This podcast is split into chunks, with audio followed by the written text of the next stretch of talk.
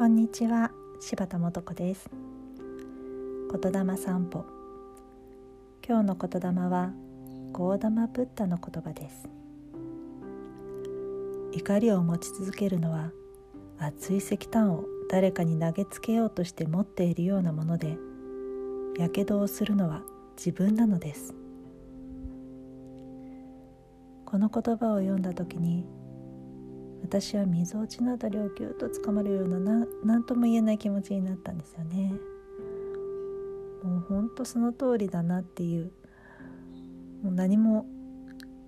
こう返事のしようがないようなそんな気持ちを抱きました。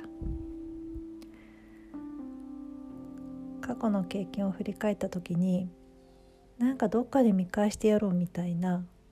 思いをずっと持ってたことってあるなと思うんですよね。それってこう、まあ、一種の怒りだと思うんですけれどもでもそれを持ち続けることでしんどくなるのってやっぱり自分だなと思うんですね。でそれをこう見返したところで果たして本当に気分がいいのかって言ったらそうでもなかったりしてね。うんで怒りを感じた時にそれをこうどう表現するかとかあるいはそれをどう抑えるかみたいなことに私たち意外とエネルギーを使ってるんじゃないかなと思うんです。でもそこに使うエネルギーって結構こうね大きなエネルギーを使っているけれども本来だったら自分を幸せにしてあげるためにとかあるいは自分の周りにいる人を幸せにするために使えるはずのエネルギーを無駄に使っちゃっているような気がするんですよね。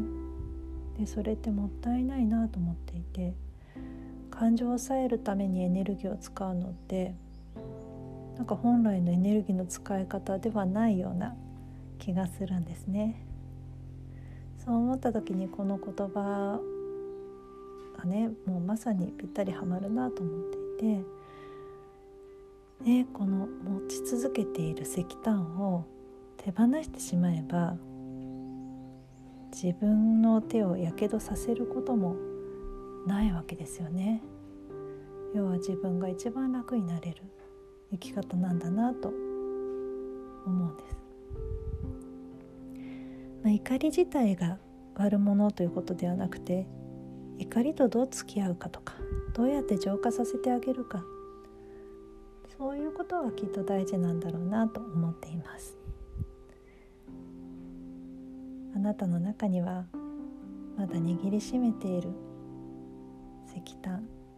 怒りはあるでしょうか。もしあるとしたらそれはどうしたら浄化していくでしょうか？